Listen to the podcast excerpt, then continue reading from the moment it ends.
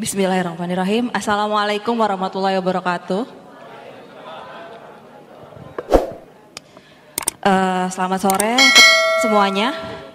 Um, terima kasih TDA Pusat ya sudah memberikan kesempatan untuk saya berdiri di sini uh, berbicara di depan teman-teman sesama ini sampai 6000 sesama uh, bisnis fashion.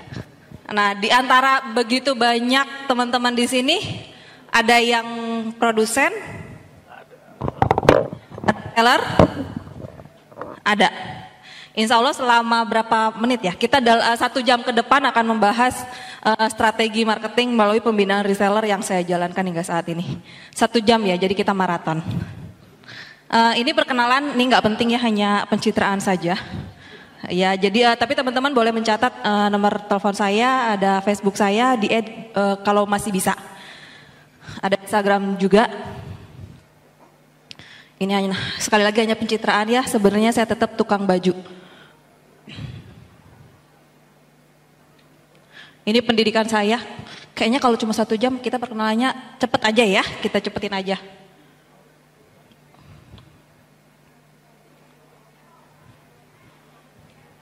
Ini karir saya, aduh karya yang terakhir itu Komisaris Utama PT Moza Indonesia itu adalah perusahaan saya sendiri yang sekarang.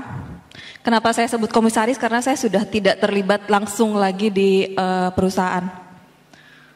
Ini brand yang sekarang saya jalankan. Mungkin ada beberapa yang taunya cuma Moza karena saya identik banget dengan Moza aslinya segini. Insya Allah ke depannya akan bertambah lagi. Nah strategi sukses membangun reseller pengertian reseller. Pasti sudah banyak di antara teman-teman di sini uh, menggunakan penjualan sistem reseller ya. Reseller itu artinya kan menjualkan kembali. Entah itu namanya distributor, agen, marketer, dropshipper, apalagi per-per-per ya. Yaitu uh, sekarang udah banyak. Nah, mengapa harus menggunakan reseller? Saya cerita dulu tentang Moza. Moza ini berdiri tahun 2016 1 Februari. Berarti berapa tahun? Tiga tahun.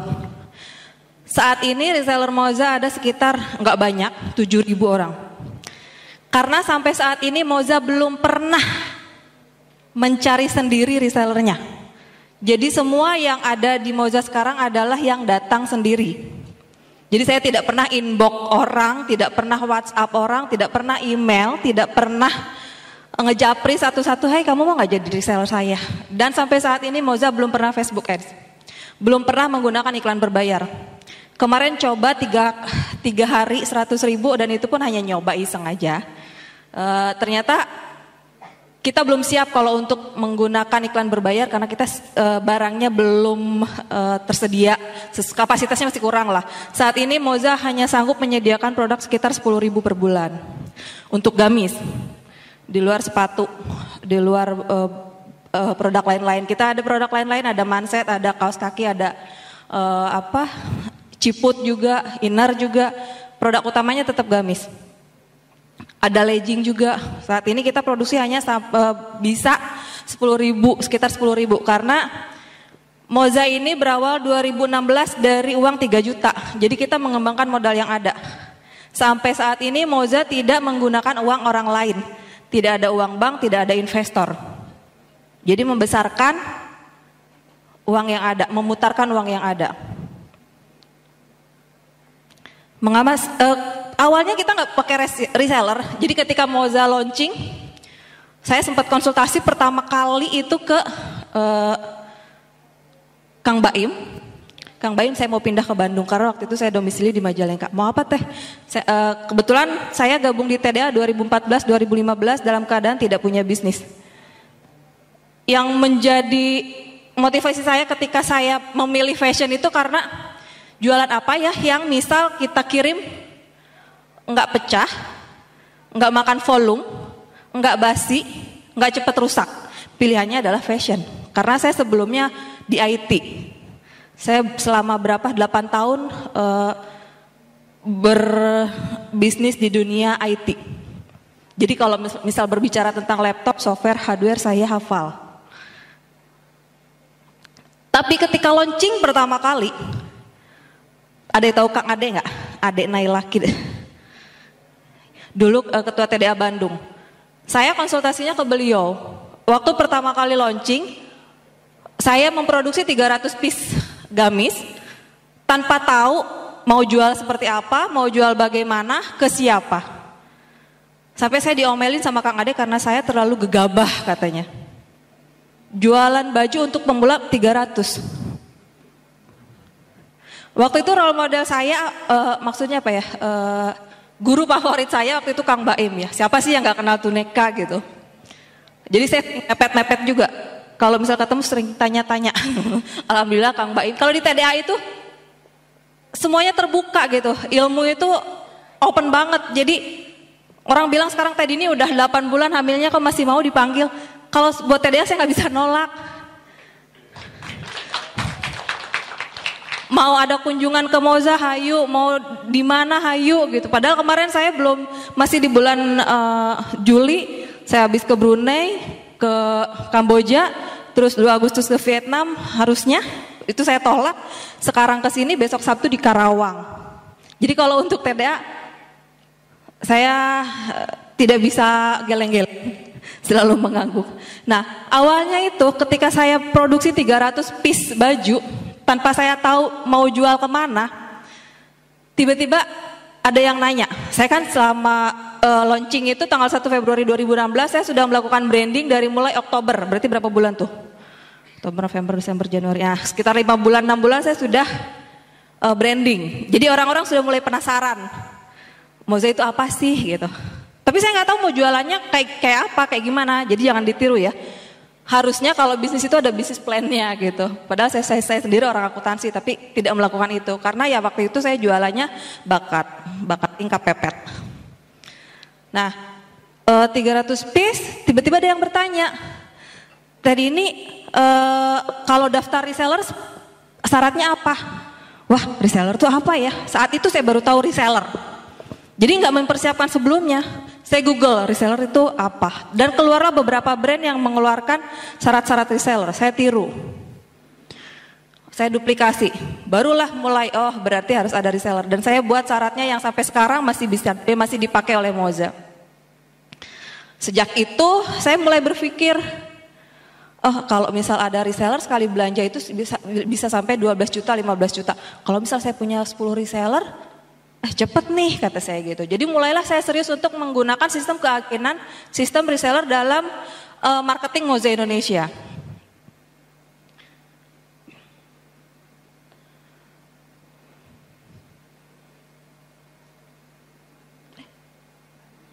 Nah, maaf ya, ininya dapat minjem punya sini. nah, uh, di sistem reseller itu kita bisa menggunakan faktor kali. Kalau misal kita ngebayangin omset satu miliar susah nggak? Susah ya. Tapi ternyata ketika saya sudah menggunakan sistem reseller, omset 1 M itu bisa saya capai dalam satu tahun. Jadi satu tahun Moza itu sudah bisa mencapai 1 M. Waktu itu saya sih diketawain sih sebenarnya ketika saya berbicara sama suami saya. Ya omset saya, uh, omset Moza pengennya 1 M waktu itu karyawan berapa ya? 4 apa 6 ya, termasuk saya dan suami. Terus suami saya bilang, Allah modal 3 juta aja pengen omset 1 M, kata dia gitu. Dia ketawa tuh, ya biarin aja. Tapi saya menghitung gimana caranya biar dapat 1 M gitu. Dan bulan puasa setahun kemudian setelah Moza launching itu tercapailah 1 M. Dan suami saya sampai sekarang nggak pernah lagi ketawain kalau saya punya keinginan atau cita-cita sama sekali, sama sekali nggak pernah ketawain. Sekarang, ayo mah kita capai bareng-bareng gitu. Dulu pertama kali uh, kemarin kan kita ada grupnya ya, grup di WA ya, eh grup di Tele. Ini yang nggak saya ceritain karena kalau misal diceritain semua ngapain ada kelas ini ya. Awalnya ketika saya mencari reseller kan susah ya, mau siapa sih Moza gitu.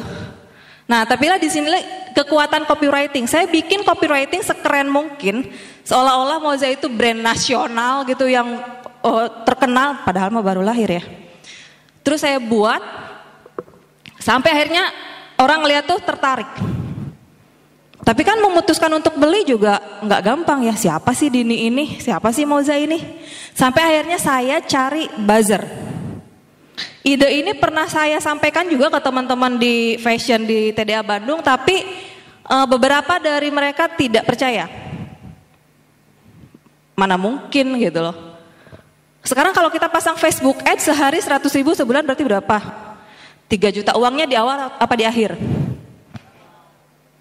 Di awal. Lah gimana saya mau bayar Facebook Ads? Modal saya aja cuma 3 juta perak. Akhirnya saya cari buzzer 10 orang. Buzzer ini saya cari dengan syarat tertentu. Uh, pertemanan di Facebooknya minimal 4000, berhijab, umur sekian sampai sekian, pokoknya sesuai dengan target market Moza. Satu postingan saya bayar 500 perak, 300 sampai 500 perak. Sekarang kalau nge-share bayar nggak? Gratis kan? Orang mau dengan sukarela dan banyak banget yang daftar. Mereka cuman bertugas nge-share postingan saya. Nge-share, copy paste, dan dihitung. Satu orang itu paling saya kena bayar sebulan paling sekitar 300 ribu. Jadi kalau 10 berapa? 3 juta. Lebih efektif mana dengan Facebook Ads? Udah jelas target marketnya. Teman-temannya saya seleksi. Teman-temannya ya harus yang berhijab juga karena saya jualannya gamis. Dan ternyata dalam satu bulan orang yang selama ini jadi buzzer saya, kan mereka nggak berniat jadi reseller kan karena hanya cuma jadi buzzer. Tapi mereka bertanya, Teteh ini ada yang nanyain loh, kalau aku jang jualan gimana Teh? Karena kan terbentuk lama-lama branding mereka. Kebayang gak sih sehari minimal tiga kali share postingan saya, copy paste postingan saya selama satu kan branding mereka sendirinya kebentuk ya. Akhirnya mereka ada yang teh kalau saya jualan saya dapat fee berapa? Ah mulai berpikir lagi saya. Ah gimana kalau mereka jadi CSO gitu, customer service online. Jadi yang 10 orang ini saya rekrut lanjut menjadi customer service online Moza. Kita tidak boleh menjual produk lain, hanya menjual Moza dengan uh, fee yang besar. Dan dari situ mulailah tuh. Karena fee-nya saya kasih besar, saya kasih 25% waktu itu. Waktu itu besar ya, kalau sekarang mah orang udah uh, gontok-gontokan ya. Ada yang sampai diskon 45, 40%, 45% ya. Dan mereka mulai mencari sendiri tuh reseller lagi di bawahnya. Dan mulai dari 300, naik 500, naik 1000, naik 5000. Sampai sekarang 10 ribu. Omset satu miliar satu bulan kan cuma 38 juta 500 ribu per hari. Gampang kan? Ya beratnya karena memang kita mikirnya sendirian. Coba kalau 38 juta 500 ribu, kita punya 1000 reseller, berarti berapa orang per hari? Eh berarti ya per hari seorang. Hah? Satu gamis aja nggak nyampe ya? Kalau misal kita ada seribu reseller, berarti kalau kita produksi seribu, habis nggak tuh? Habis satu reseller, satu orang, satu gamis. Ya kan? Kebayang ya? Jadi susah? Enggak. Nah, tugas kita lah untuk membuat si para reseller ini menjadi tenang jualannya, mudah jualannya. Jadi ketika mereka jualan moza itu ya memang gampang jualannya karena orang-orang udah tahu moza itu apa gitu. Nah tugas kita lah ya untuk memperkenalkan pada dunia produk kita itu brandnya apa, value-nya apa, ciri khasnya apa. Itu tugas kita sebagai ownernya, suppliernya. Terus kalau misal kita pasang Facebook Ads, kita ngiklan, kita tahu nggak berapa orang yang lihat iklan kita? Hah? Bayar kan? Nah kalau misal kita sekarang iklan seribu, eh kita punya reseller seribu, kita umumin di grup, sebar iklan ini, brek seribu dalam waktu bersamaan. Gratis lagi. Iklannya barengan. Booming kan? Viral kan? Udah kebayang mudah kan sekarang? Cuman Cuman di sini pasti banyak juga kan yang pasti punya uh, reseller ya. Tapi ternyata teh nggak pada aktif. Dari 100 reseller paling cuma 10 yang aktif. Ada nggak yang kayak gitu? Ada, banyak. Ada ya yang di grupnya tuh jualan enggak, uh, ngiklan juga enggak, di japri enggak jawab ya. Terus uh, apa? Order juga enggak gitu. Ngapain coba ada di grup ya? Ada yang kayak gitu? Ada, banyak. Nah itulah tugas kita yang mem, yang sebagai ownernya membuat sistem gimana mereka itu bisa jadi bangun gitu loh. Tujuan gabung pertama jadi apa? Reseller. Terus ngapain ngejogrok aja di grup kagak ngapa-ngapain? Nah, apa? Pasti mereka punya alasan. Inilah mereka belum memahami target market, reseller kurang memahami product knowledge, tidak memiliki ilmu bisnis online, kurang motivasi, tidak ada SOP keagenan yang jelas. Kadang-kadang orang, tes saya pengen jadi reseller. Coba deh kalau misal ngiklan, dicari reseller pasti yang komen banyak tuh, mau, mau, mau, mau, mau, mau. Pas giliran kita undang ke grup, ini grup apa ya? Nah, pas kita japri, maaf ini siapa ya? Ya karena kita nggak jelas tadi.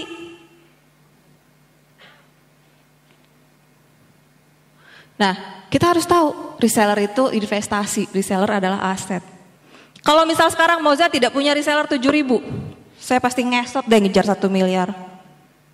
Nggak mungkin Moza bisa punya 60 karyawan. Kalau omsetnya nggak nyampe 1 M. Kemarin saya ditantang untuk bisa dapat 36 M setahun. Dua kali lipat. Berarti berapa? Ya udah kelihatan ya omsetnya yang sekarang. Jadi reseller terus dibina, dijaga, di maintenance secara terus menerus sehingga akan menghasilkan order yang juga terus menerus. Kalau reseller udah loyal sama kita, udah suka sama produk kita, udah ngerasain gimana enaknya fee dari kita, itu mereka rata-rata loyal banget. Ditawarin jadi reseller yang lain juga susah. Beneran.